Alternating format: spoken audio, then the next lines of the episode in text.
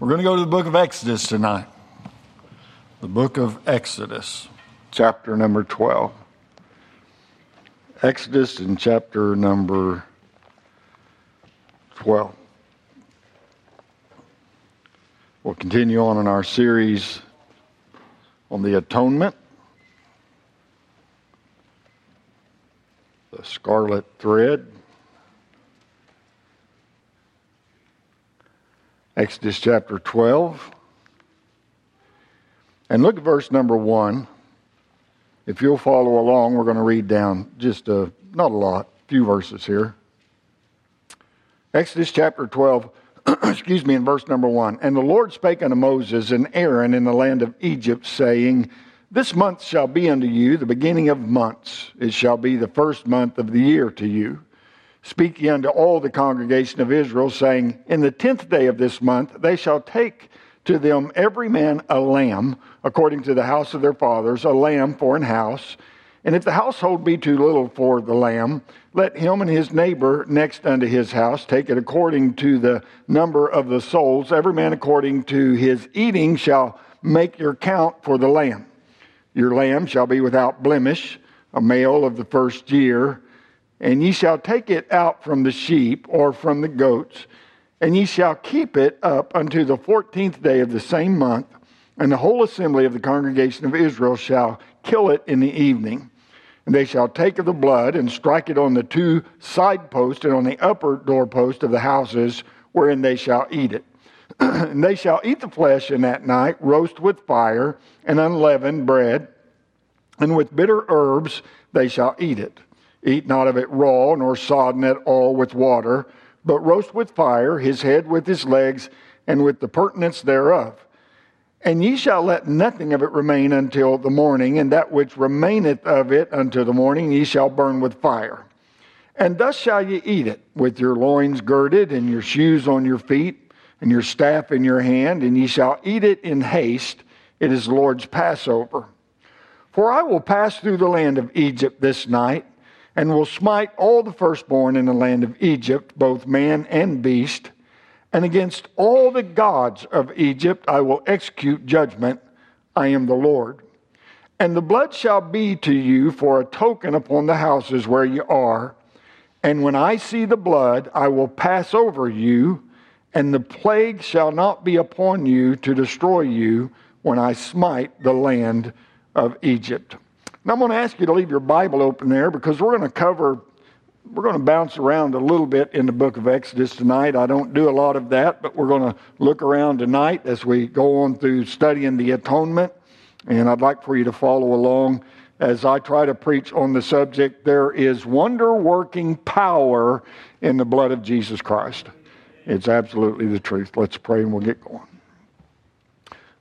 Heavenly Father, we are very thankful once again Lord, for the folks that are here tonight and those that are watching by live stream. And we pray, Lord, as we get into your word now, that you would arrest our attention by your precious Holy Spirit. Uh, Lord, that we would uh, tune in and we wouldn't miss whatever you have for us tonight. Again, you're a personal God and you want to speak to us. So I pray, Lord, that we would be hungry to hear from you and we wouldn't miss what you have. Uh, Lord, bless as only you can bless. We'll trust you with these things, for we ask it all in Jesus' name. Amen and amen. Thank you so much for standing. Excuse me, and please do be seated. Okay, here we are in the third message of this series. Let's do a little review. We're studying the atonement, so we need to know what the word atonement needs and uh, means. And uh, I said that on that first message that it's an at one ment. It's restoring the relationship between God and man, uh, the, the oneness that was severed in the Garden of Eden by Adam and Eve's sin. And so think about the lesson that, or the principle that we learn about atonement in the Garden of Eden. And we could go over, back over to Genesis 3, and we won't do that. But we we learned that for God and man to be reconciled to one another, a sacrifice must be made. He sacrificed the animal to make uh, coats of skins, uh, for Adam and Eve. Uh, even though they tried to do it on their own with the fig leaves, wasn't good enough. So blood had to be shed, and the skins, uh, the coats were made of skins by God Himself. And then we think about the lessons or principles that we learn from Abraham's experience on Mount Moriah as he was going up there to sacrifice his only son. Uh, we learn this: everyone needs alone. Uh, everyone needs atonement. Everyone needs atonement. Everyone. You can't love God enough. I would say that Abraham loved God, wouldn't you? Come on, he loved God. I, I mean, he served God. It, it, when God asked him, when God asked him to go, uh, he went. In fact, you can't obey God enough because, man, I'm telling you, he said, Abraham, I want you to take Isaac, I want you to go up to the mountain. I want you to sacrifice him. And the next thing we read is he got up early and took off to do that. So he was love, he loved God. He was willing to obey God, but you can't love him enough and you can't obey him enough and you can't give God enough to atone for your own sins. God had to provide himself a lamb, even up there on the mountain, as Abraham did what God told him to do. And these are lessons that the people of God had to learn as, as the, uh, things were unfolding. Uh, God was teaching mankind to hope in a redeemer. So, in the message tonight, uh, we're going to go to Exodus here, where we find the descendants of Abraham. They're living in bondage in Egypt. Uh, two men uh, are pitted against each other Pharaoh and Moses. And after a great contest of wills, the will of God and the will of Pharaoh, the decision came um, when the death angel passed through the land of Egypt, killing every firstborn son in the land, except for those that had sought shelter in a house protected by the blood of the Lamb. So, from these circumstances, we learn another principle of atonement, which is this there is power in the blood of the Lamb. I, I, before I got saved, and I, I, they'd talk about the Lamb of God and they'd talk about the blood of the Lamb and all these things. I had no idea, no earthly idea what in the world they were talking about. And what's all this blood about? And what's all this Lamb about? But man, after I got saved and began to read the Bible and understand exactly what the Lamb of God has done for us, man, the, the blood of Jesus Christ is so very precious, wonderful, precious and it is very, very powerful. One of my favorite hymns that we have sung for years and years is, is There is Power in the Blood. Power in the Blood. Uh, okay, let's do it. Let's do it. Let's, let's see if we can tune in here. Let's do a little fill in the blank. Uh, it goes, Would you be free, free from the power of sin? Would you be free from the power? Okay. Would you be free from the power of sin? First, okay, I'm not a good choir leader, I can tell right now. okay, would you or would you or evil uh, victory win? Yeah, because there's wonderful power in the blood. I have victory in my life because of the blood of the Lord Jesus Christ. That's why I have victory in my life. No, no, no, no. We can't, we, we cannot, we cannot overlook this. We should never get to a place where we don't think about the wonder working power of the blood of Jesus Christ. Without the shedding of blood, there's no remission of sin. Yes, yes. And so it's very, very important. And that exact truth is illustrated by the Passover and God's deliverance of the Jews from the land of Egypt. So in Exodus, here, the book of Exodus, we have now fast forwarded 600 years past Mount Moriah to the land of Egypt. And during that time, some changes have taken place. I, Isaac and his wife had given birth to two sons, Esau and Jacob.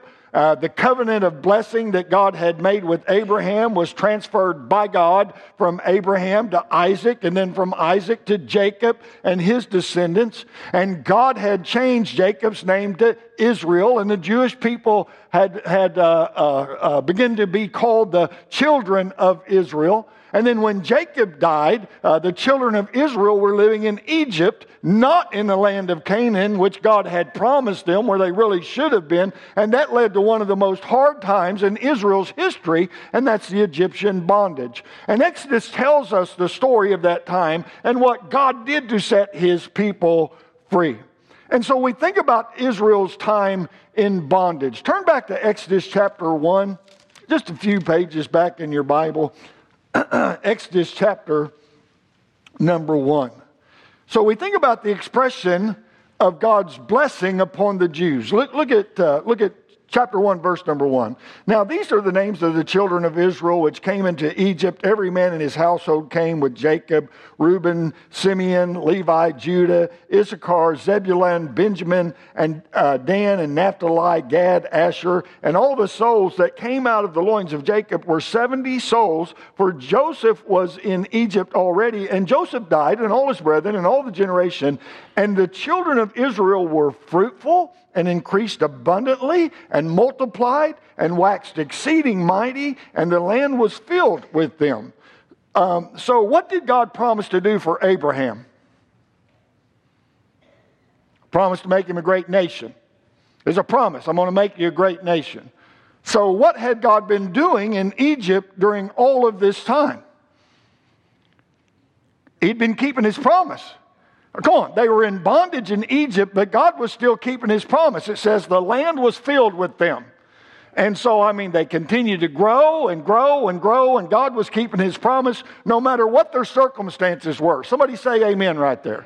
God will keep his promises no matter how bleak things might look in our life. We can trust God no matter what to keep his promises that he gives to us. God had promised to make Israel a great nation, and he had done that. And they have multiplied so much that they are seen as a potential threat to the Egyptians.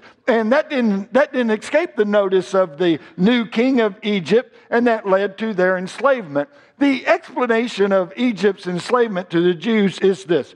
The book of Exodus, please get this. The book of Exodus is both historical and theological.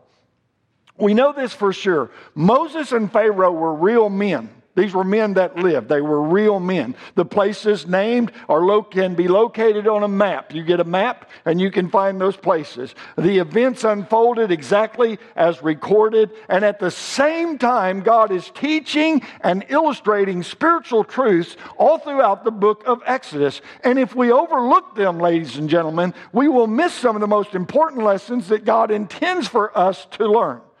So the source of Israel, uh, the source of Israel's bondage was a new king.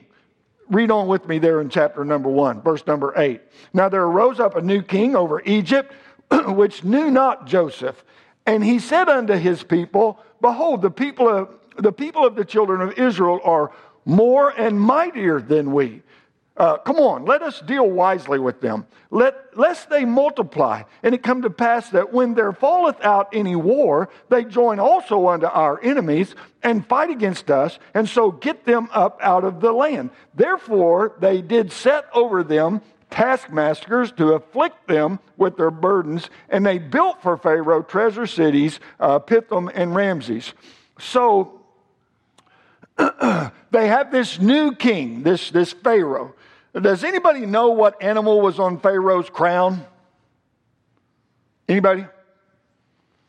Boy, I'm playing stump the band tonight, ain't I? I'm telling you. It was a cobra. It was a serpent. Oh, what's the big deal about that? Well, the king of Egypt is identified as the seed of the serpent. I think we studied that over in Genesis chapter 3, didn't we?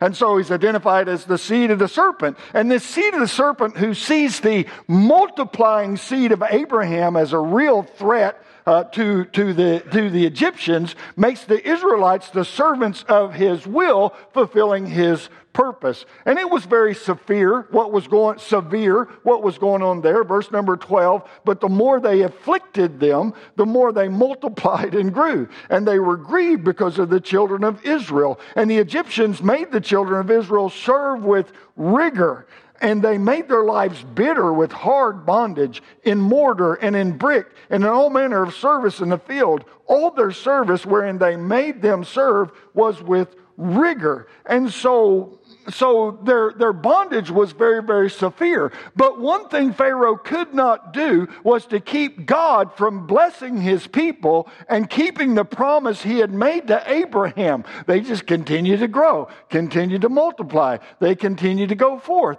And the more God blessed them uh, and, and grew them, the more Pharaoh sought to keep them in bondage and to make their lives as bitter as possible. You know, it, been, it has been noted that this was uh, only possible because the children, now get this, this important point, is this was only possible because the children of Israel had become comfortable in a place that they did not belong.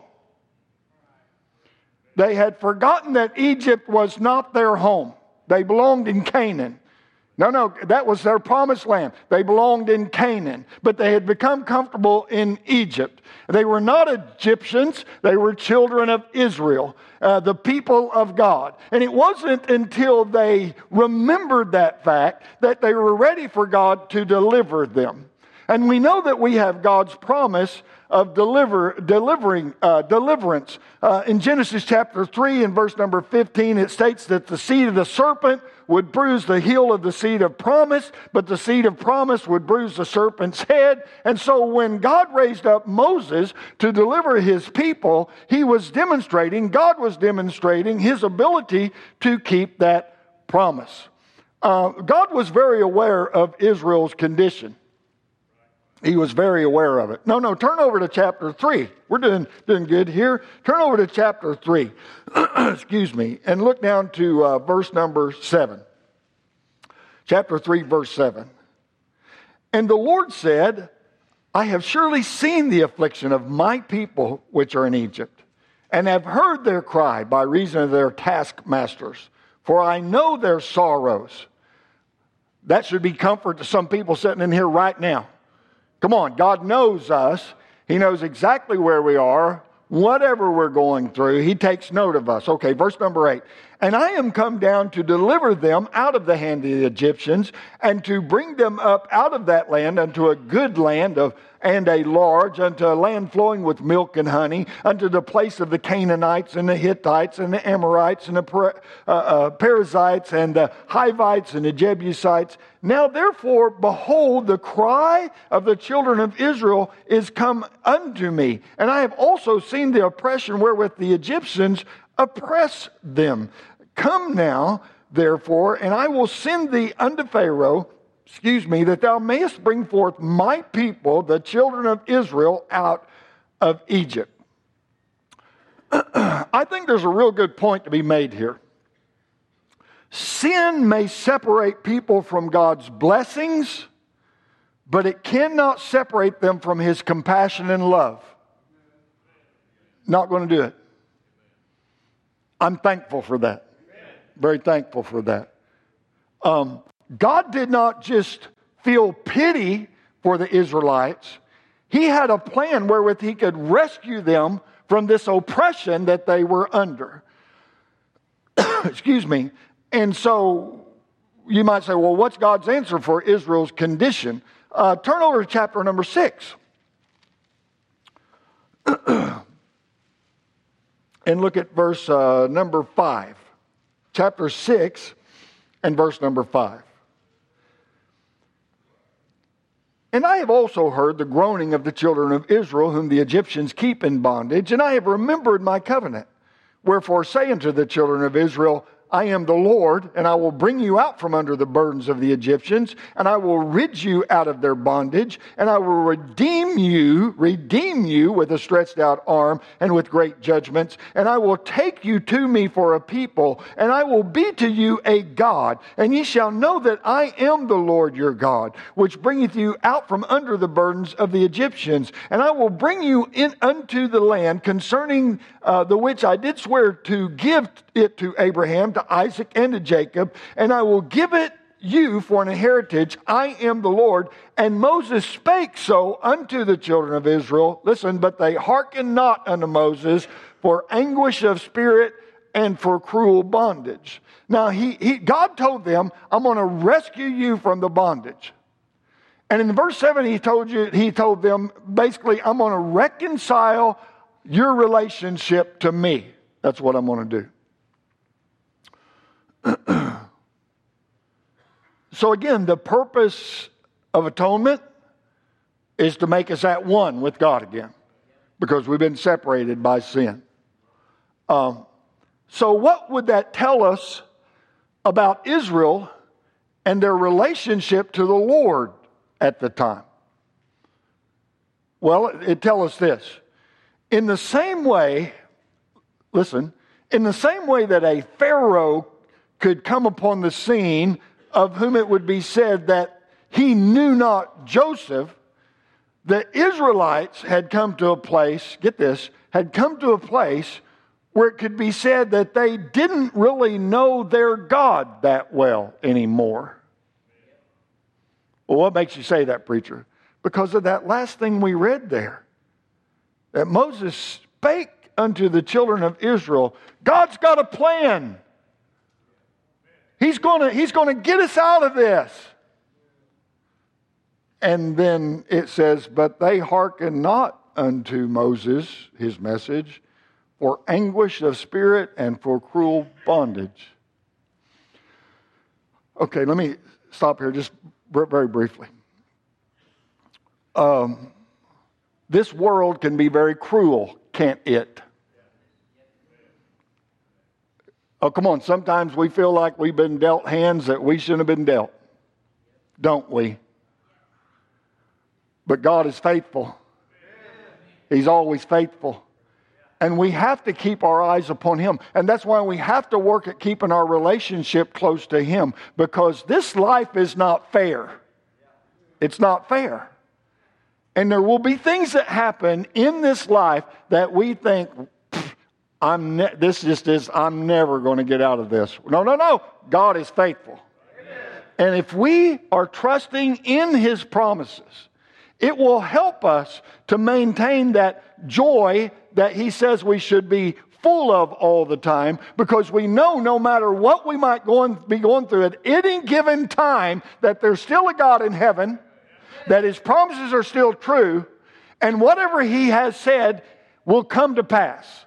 We know that. Absolutely so. But these people were beat down. What were they beat down by? The world. Egypt is a picture of the world in the Bible. And they have been beat down by the world. You know why they were beat down by the world? Because they shouldn't have been there. No, they needed to be where God wanted them to be. They were in a place they shouldn't have been, and, and, and because they were in a place they shouldn't have been, they ended up in captivity they ended up very burdened by the things that surrounded them at that time. And what they allowed it to cause in their life was a um,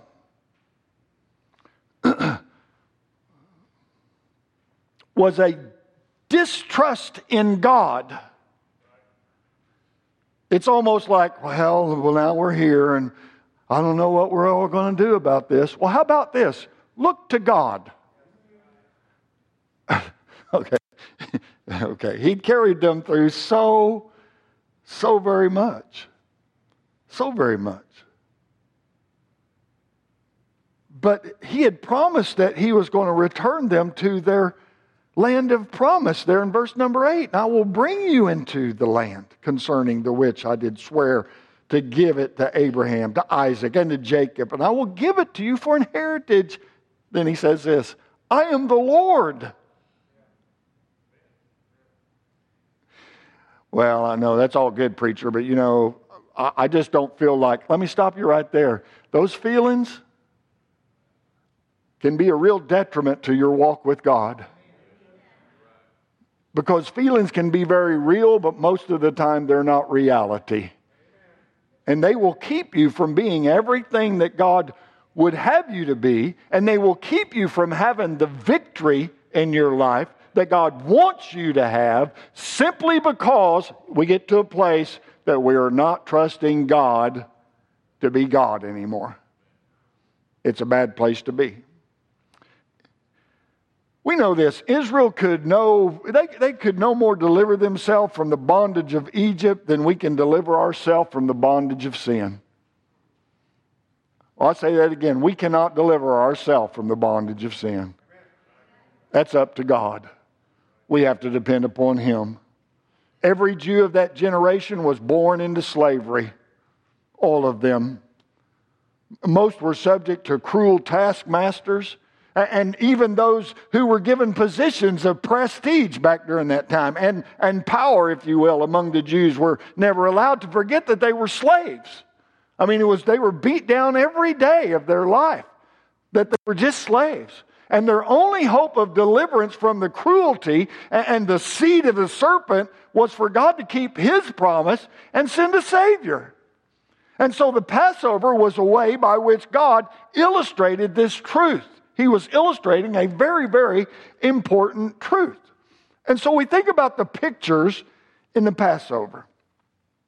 The Passover reinforces the truth that God's method of delivering men from their sins is through the blood of the sacrificed lamb. It's the only hope that any of us have the blood of Jesus Christ. And when God passed through Egypt on the night of the Passover, deliverance was determined by just one factor just one. Had the people, now listen, had the people sought refuge in a home where the blood of the lamb had been applied to the doorpost. That was the only factor. It wasn't anything else. Well, I've been a good person. Did you apply the blood? Don't need the blood. I've been a good person. No, no, do you see? I mean, no, there was only one thing there, only one thing where no blood was applied, the firstborn son died. Every household. Turn over to Exodus 12, where we started there.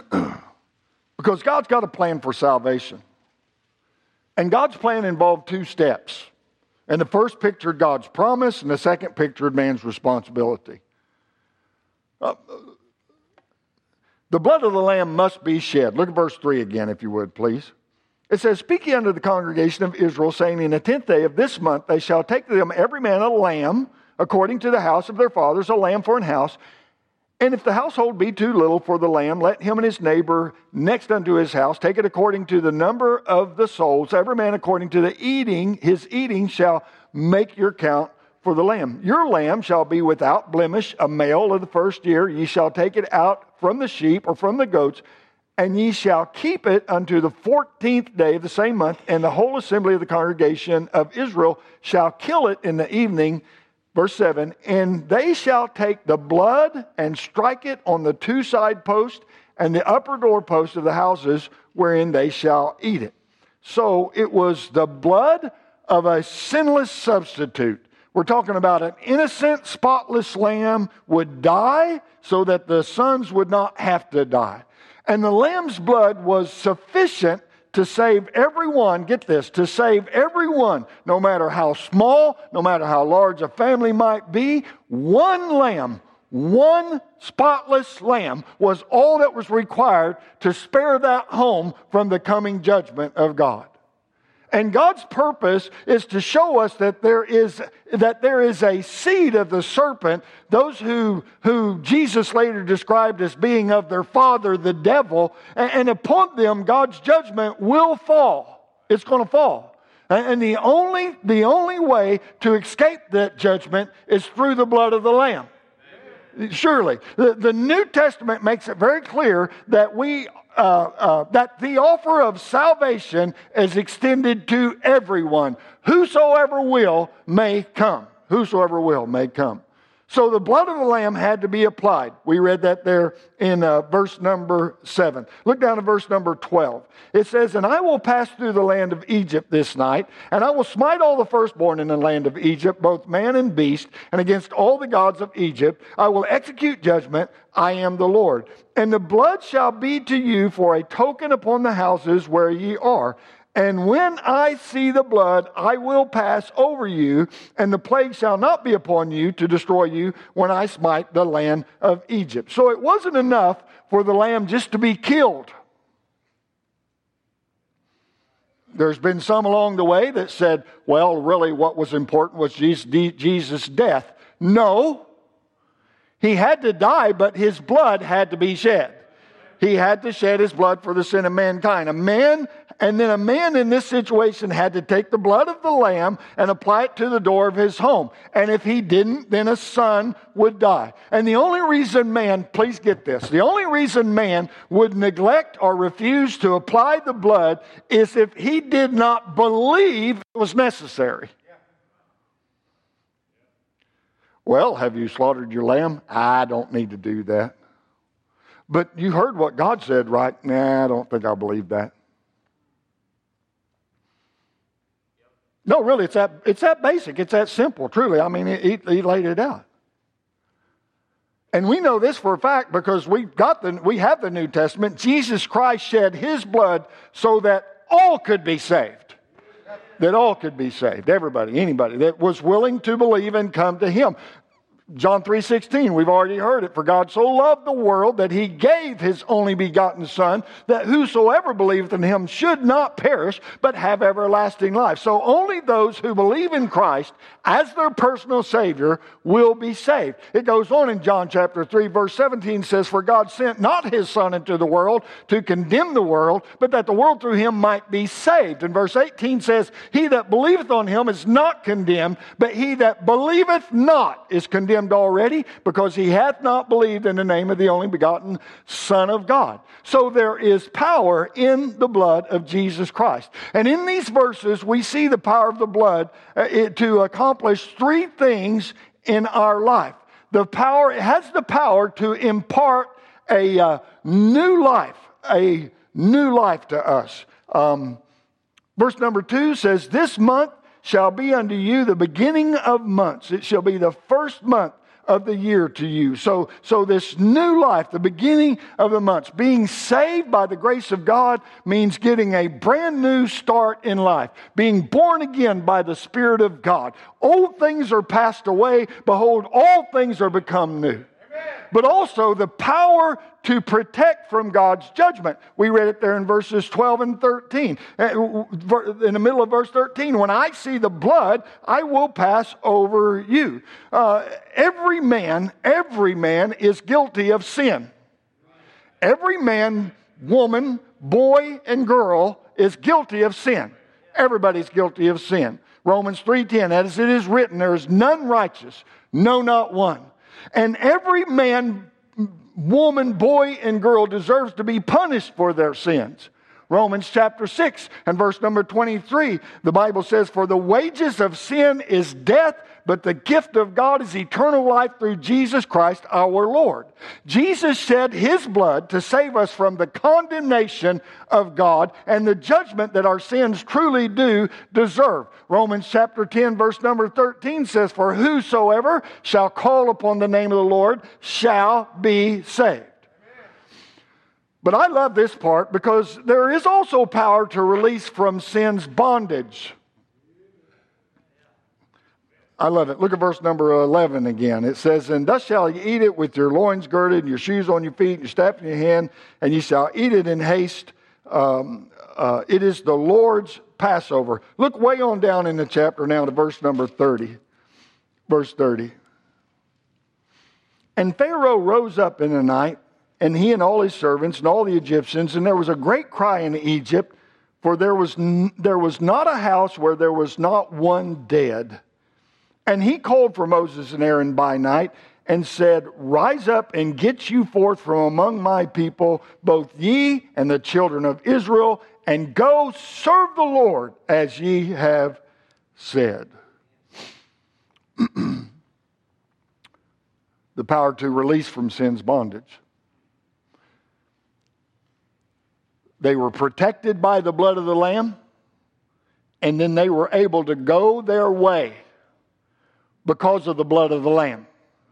They were set free. No, no, no. Israel was set free from their slavery and sent out of Egypt that they might serve the Lord. It's what it says right there, that they might serve the Lord instead of serving Pharaoh.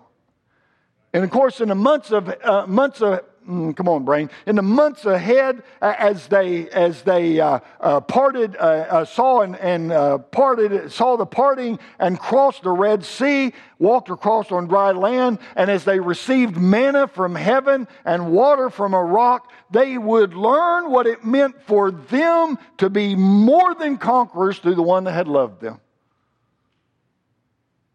Continuing on this journey.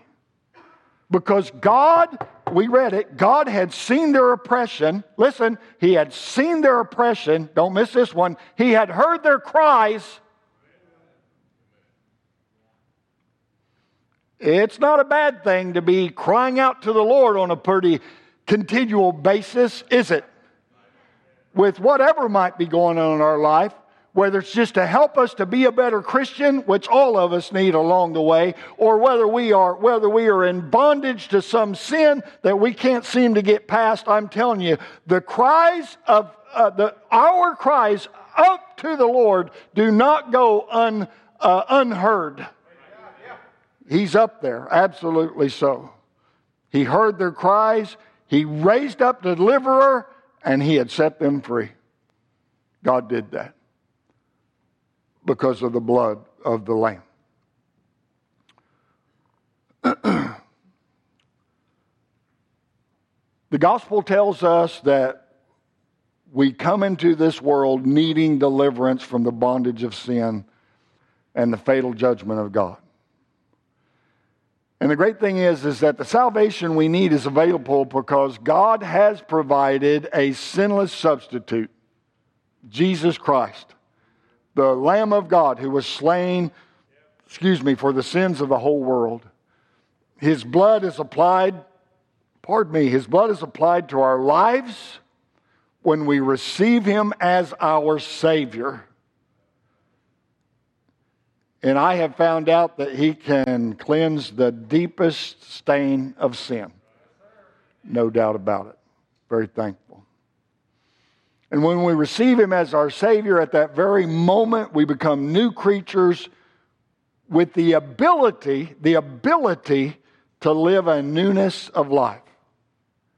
And from that point forward, we are eternally protected from the judgment of God that our sins have earned. We're protected by the blood of the Lamb that has been applied to our life. We no longer are bound to live as slaves unto sin. We don't have to do that. But we can live each day. We can live each day in service to the King of Kings and the Lord of Lords, our Lord Jesus Christ. Okay, I'm going to say it again. We can live each day in the service of the King of Kings and the Lord of Lords, the Lord Jesus Christ. We can live in service to Him if we so choose to. A lot of people don't have the victory that they could have because they have not chosen to serve the Lord the way that they could if they would simply decide to do that.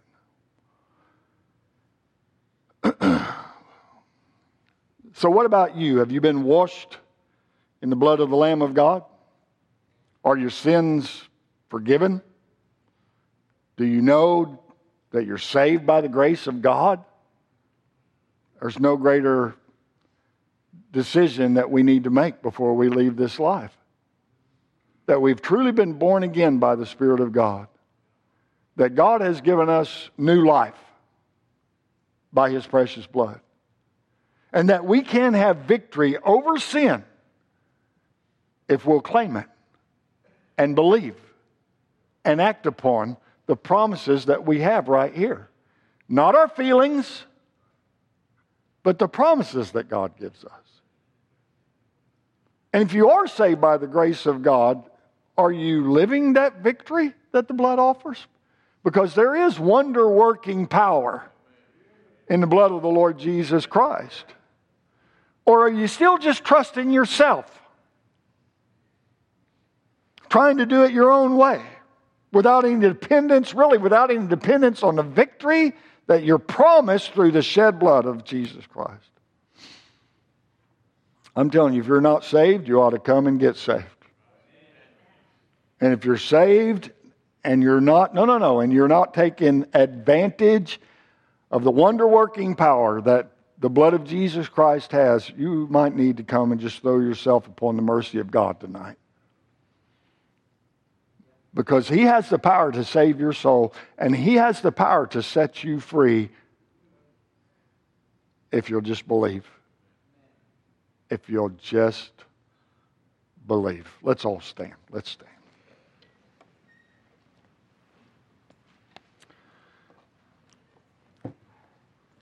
Heavenly Father, we tried to deliver the message the best that we uh, could with your help. There's some great truths that were poured out there. I mean, great, powerful, powerful truths that were given in this portion of Scripture. And certainly the most important is that uh, the blood of the precious Lamb of God, your only begotten Son, the Lord Jesus Christ, was shed for the sin of mankind that we might know you in the free pardon of sin, that we might be saved by your grace. Lord, that we might know you as our Heavenly Father. And I pray if there's someone here that is not saved, Lord, that you would deal with them as only you can deal with them. Convict them deeply of their need of a Savior and help them, Lord, to even come tonight to the realization that they need to trust Christ before it's too late.